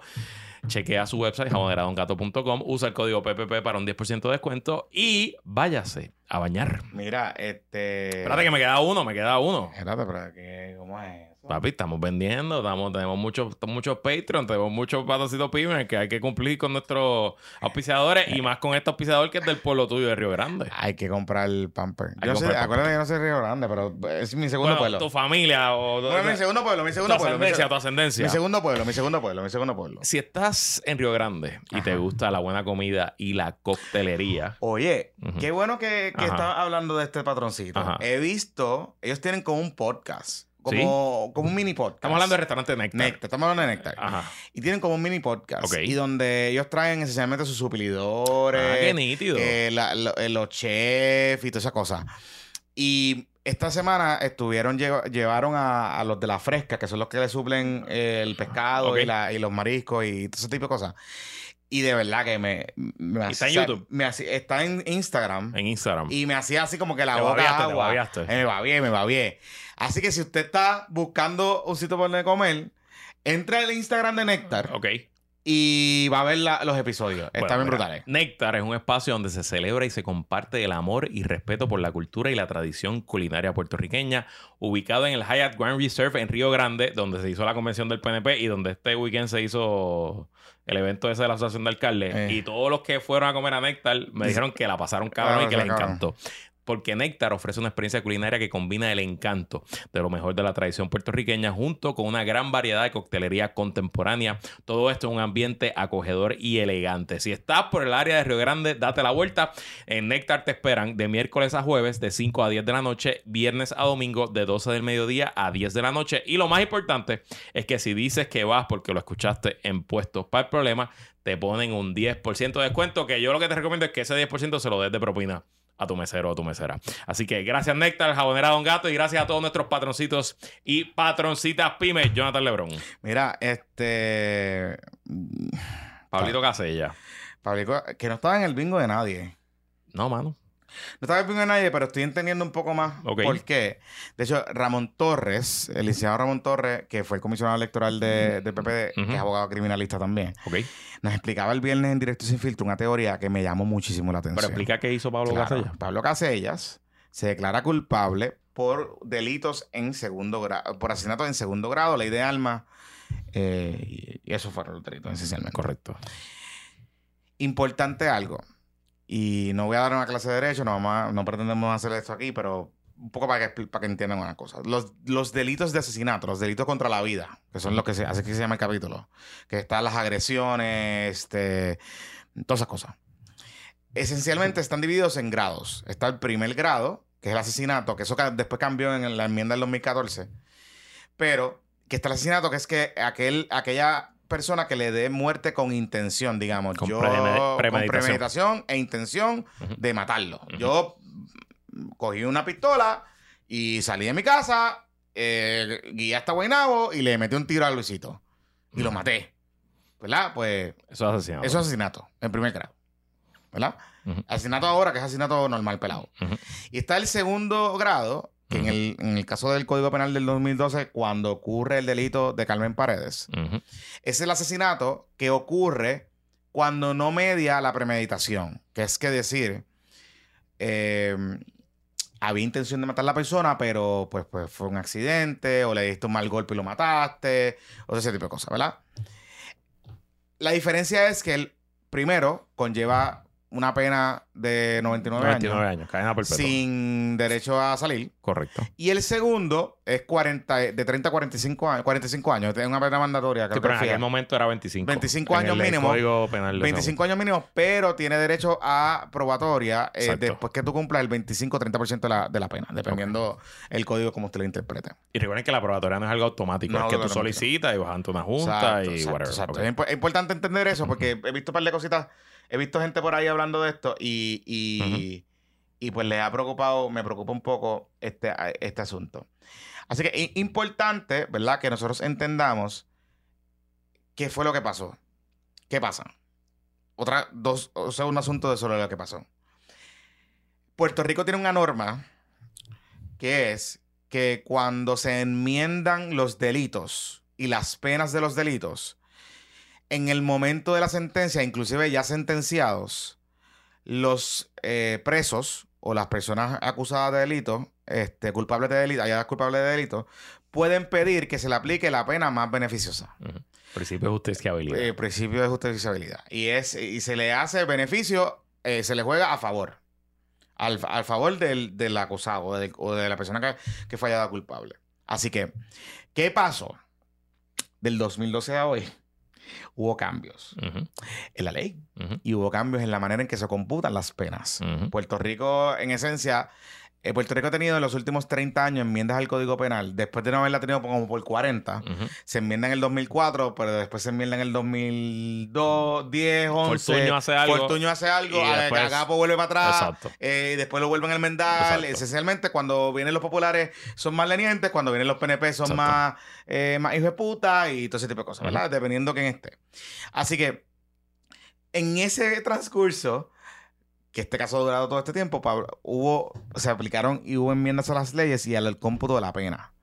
De hecho, la más que le va a beneficiar es una enmienda, una ley que es un proyecto de ley que se radicó, que lo radicó Joan Rodríguez Bebe, de Oh, wow. ¿Y qué es ley? Es ley. Es una ley que esencialmente le da unas bonificaciones en el cómputo de la pena Ok.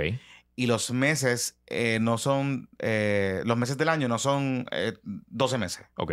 O sea, por O sea, cada un año tiempo- servido es como 13 meses. eh, o un algo año, o sea, algo así. sí, es como que con buena conducta. una buena con, qué conducta, sé yo. una bonificación. Es como si hubiera estado 13 meses. o- Exactamente, o 14 meses, exactamente. ok. Y había unas reglas que antes la pena de los delitos de armas, Ajá. tú la tenías que cumplir completa. Ajá. eh, Sí, ese fue un proyecto de Alejandro. eh, de. Alejandro. Sí. Y después ahora cambió. Ok. Ahora no, no es así. Ahora Ok. tú puedes, es como una combinación. So, era beneficioso para Pablo Casellas. El sumo restó, ya él había estado nueve años preso o algo así, o sea que ya esos años se se, le aplican seis. Ok, seis. Seis. Seis años preso. O sea, ya, años que él, ya él entra como si hubiera cumplido seis años. Correcto. Así que entre una cosa y otra, según el cómputo que hizo Ramón Torres, por encimita, Ujú. él entiende que Pablo Casellas puede ser, eh, puede solicitar ante la Junta de Libertad Bajo Palabra en tres años. Wow. De dos a tres años. Wow. Entre los créditos, los cómputos, cómo se computa la cosa. Wow. De dos a tres años. O sea que por otro lado también la fiscalía estaba bastante clara de que el caso no era un slam dunk. Digo, y yo te voy a decir algo. Para mí está claro que él mató a la esposa. Claro. O sea, yo no, en- en- no- yo no tengo que yo no tengo que creer ningún tipo de teoría de conspiración. Él, él, él hizo todo esto con premeditación, buscó el- su, su- su perfil de abusador. Eso estaba ahí, eso está claro. Pero una cosa es lo que pasa y otra cosa es lo que se puede probar. Y obviamente yo me pongo del lado del Estado, que va a haber un caso de nuevo, Mm. 10 años después de los hechos, que los testigos ya se olvidaron de los temas, que la evidencia está rancia y que va ante un jurado que nuevamente pudiera rajarse. Y ahora es peor porque antes cuando se dio este caso por primera vez, era 9 a 3, con 9 culpables ya tú obtenías un veredicto. Ahora tú tienes que conseguir los 12 culpables. Eh, eh, Pablo Casellas tiene un gran abogado. Puede ser arguably el mejor abogado criminalista de Puerto Rico. Este, que es este señor, ¿cómo se llama él? Harry Que- Padilla. Harry Padilla, que es el abogado de Guillito también. Eh, y pues yo puedo ver del lado del gobierno también, aunque cojan el calentón en tres años, si en tres años sale por, por- por libertad bajo palabra, eh, pues le tocará el calentón al que sea el secretario de justicia en ese momento y el gobernador o la gobernadora en ese momento.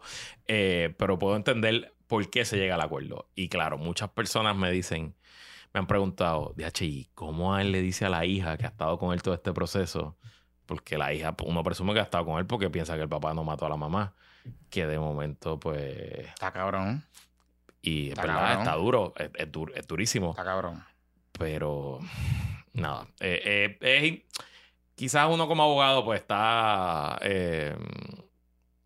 Eh, yo- uno ha perdido la sensación con estos temas, ¿verdad? Uno no, pues no los, quizás no los, no los, no los analiza ni los siente como, como el, el público en general.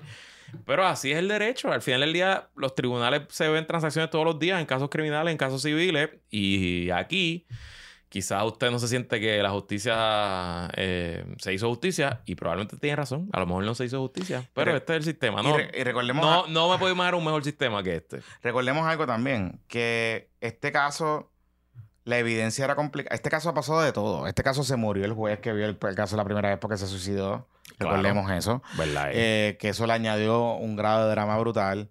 Este caso hubo una cobertura mediática salvaje sobre este caso. Eh, la evidencia que había disponible era una evidencia como que complicada, como que había que hacer unas inferencias medias extrañas para tú llegar. Este caso, de hecho, fue probado por prueba circunstancial, no fue probado con prueba directa, no había prueba directa para este caso. Eh, así que, ¿verdad? Who knows lo que podía pasar. Y a la misma vez, la fiscalía también se jugaba un, un problema de que este caso, con- al recibir tanta publicidad excesiva, un veredicto de este caso podía ser sumamente cuestionado. Y al final del día, aunque le hallaran culpable, vaya usted a saber qué es lo que puede pasar en el apelativo. No sé, ¿verdad? Todo- todo- yo, me da la impresión que más allá de que si fuese un, un slam dunk o no, de hecho, los fiscales de este caso cambiaron. Correcto, pues O sea, claro, es que esto pasó hace esto- 10 años. 10 años, por eso te digo, o sea, como que... eh, ay, lo que te quiero decir es que más allá de que fue- fuese un slam dunk o no, yo creo que ambas partes tenían un incentivo para llegar al acuerdo que llegaron. De Suena terrible lo que estoy De diciendo. acuerdo, de acuerdo, de acuerdo. Pero creo que había un incentivo de ambas partes y creo que el Departamento de Justicia, a mi juicio, y el Secretario de Justicia, quien es el que autoriza este tipo de transacciones en estos casos así notorios, creo que lo hizo bien. O sea, está culpable. O. De acuerdo. sea, Lleva- lleva yo me voy a referir a Pablo Casellas, Y es el asesino. el de asesino de Carmen Paredes, en su punto. casa. Sí, asesino confeso. Punto. Carmen Paredes. Y se acabó. Sí. No hay más nada que decir. Sí, sí, sí. Y es un títere que utilizó todo el dinero del mundo para defenderse. Derecho tiene, nada malo con eso, pero es un títere. Y si fuera eh, cualquier otro hombre que no era Pablo Casella, yo güey, probable- digo, a lo mejor está libre porque cuántas mujeres matan que no meten a nadie preso. Pero si lo hubieran atrapado y no hubiera sido Pablo Casella, probablemente llevaría preso 15 años. Y sí, ahí está el problema del sistema.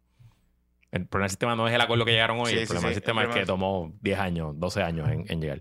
Mira, ya para despedirnos, una, una noticia que rompió tarde en la tarde hoy viernes. Eh, ¿Sabes que José Luis Dalmau había demandado al gobernador Pierluisi por la presidencia de la Comisión Estatal de Elecciones? Una como usurpación, no sé qué carajo. Porque esencialmente la Comisión Estatal de Elecciones, según el Código Electoral del 2020, tiene un presidente y una presidenta asociada. Y eso es una forma de nombramiento bien extraña, pero esencialmente hay dos formas de que se nombre el presidente. Que todos los comisionados electorales lleguen en consenso a un candidato y ese candidato automáticamente se convierte en presidente de la Comisión Estatal de Elecciones. Esa es una. Eso aquí no ha pasado porque ninguno de los candidatos que han sonado o que el gobernador sometió tuvieron el apoyo de los cinco comisionados electorales o que se sometan a la legislatura y se aprueben con dos terceras partes de Cámara y Senado. Eso tampoco ha pasado. El gobernador Pelusi ha nominado a varias personas y todas las personas que ha nominado fueron rechazadas. Así que el gobernador se hartó del tema y él tiene a la presidenta asociada, que es la juez Eh, Jessica. Jessica Padilla, Padilla puede ser. Que, que, me parece muy buena. Yo la he entrevistado sí, veces y me parece muy, muy capaz y muy competente, pero ella no es presidenta de propiedad, ella es presidenta asociada. Y la decisión que tomó el gobernador y que con el cual se está operando la Comisión de las Elecciones es que ella se va a quedar de presidenta en funciones hasta después de las elecciones. Punto y se acabó. Y el Senado demandó al gobernador diciendo que se está abrogando de su poder de conceder consentimiento porque el gobernador no puede no nombrar a nadie y congelar la bola en, ese sentido. Entonces, pues, eh, Dalmau eh, renunció, Dalmau demandó y cuando sale la sentencia, la ve el juez Alfonso Martínez Piovanetti en, en, en, recurso especial en San Juan. Cuando sale la sentencia, el titular es desestima caso de José Luis Dalmau. Y yo dije, pues mira, ganó, Pierluisi ganó una, se queda eh, la, juez, la jueza Jessica Pérez hasta el final. Pero cuando uno la lee, la sentencia de, de, del juez Martínez Pivanetti es, ok, hoy este caso lo tengo que desestimar porque la presidenta actualmente lo está ocupando de forma interina. Hasta que se acabe la sesión. Porque fue un nombramiento de receso. Y como fue un nombramiento de receso, eh, está decidido en Puerto Rico que cuando el gobernador nombra al gabinete antes de que eh, la legislatura esté en funciones, esos secretarios, incluye ahora el presidente de la comisión, se quedan en su puesto hasta que sean confirmados o rechazados, digo, rechazados, si son confirmados obviamente se quedan, rechazados o que se acabe la sesión legislativa y quedan rechazados por default, porque no se consideraron. Y entonces, pues el juez lo que pone en la línea es, estoy desestimándote, pero si al 14 de noviembre no ha sido confirmada la jueza Pérez como presidente de propiedad, tiene que salir también del puesto. Así que al final del día gana José Luis Dalmau porque se logra. De hecho, yo, me, parece que la, opinión, la sentencia del juez es bastante justa. O sea, legalmente, como lo argumenta él, eh, me parece razonable. Eh, así que se la apuntó. Se la apuntó. Se la apuntó. Lo que yo no entiendo es si es tan competente porque él no, el gobernador no la nomina. Yo creo que si la nomina a lo mejor tiene los votos. Por eso. O sea, si, si, es, si es una persona que, que... Digo, a lo mejor porque entonces tendría el mismo problema. Tiene que buscar una asociada que a lo mejor no consigue los votos. Está bien, pero, pero, pero, o sea... Esas son las cosas del cabrón código mierda electoral. Que ese código de mierda, ese código de mierda. Además que tengas que confirmar por dos terceras partes de Cámara y Senado. ¿A cuenta qué? ¿A cuenta qué? Yo creo que eso de que haya que confirmar la Cámara, me parece que eso es inconstitucional, by the way. O sea, aquí en Puerto Rico, eso es una, moda de, José Aponte para acá. Sí. Del gobierno compartido de Aníbal para acá. Que todas las, cosas nuevas que se crean, el presidente de la Cámara mete una... Un ridercito para Un rider para que tenga que ser confirmado por la Cámara también. Pues entonces, ¿para qué carajo tenemos Cámara y Senado? Pues vámonos con la única le y fuck Anyway, nada, suficiente nerdería eh, en el día de hoy. compren el libro de separación de poderes para que te sea perteneciente. verdad, no lo compren, vale como 100 pesos. Eh, cómprenlo si les gusta estos temas. Este, o escuchen el podcast, de sobrino. Y ya. Pero nada, Jonathan Lebrón. Mira, que vamos a dejarlo hasta ahí porque pues vamos a buscar nuestras chapaletas. Corrido del Patreon el party, lunes 5 de noviembre, el lugar, la hora y los detalles en el Patreon. No los voy a decir por aquí. Si usted quiere ir a janguear con nosotros, lunes 5 de noviembre, va a ser un parisito bien chévere. vamos a ver sorpresitas, vamos a ver Monday Night Football, la vamos a pasar súper bien. Es el día de abrazo PPP. Y creemos que vamos a grabar el episodio del martes allí, pero no sabemos todavía porque tenemos que ver el tema técnico en la zona. Pero, es el día de abrazo PPP. Eso, se va a llamar el día de abrazo PPP, Monday ah, Night Football. Monday Night Football, así es. Que la fuerza la acompañe. Chao, Corillo. Bye. Se me cuidan. Nos vemos. Naden, naden bien, naden bien. Bye. Bye. Lunes 6, carajo. Y dije 5, fuck it. Bueno, para el carajo. Es el lunes. Ay, coño. ¿Tú vas a editar eso ahora, cabrón? No. No sé. Vete para el carajo.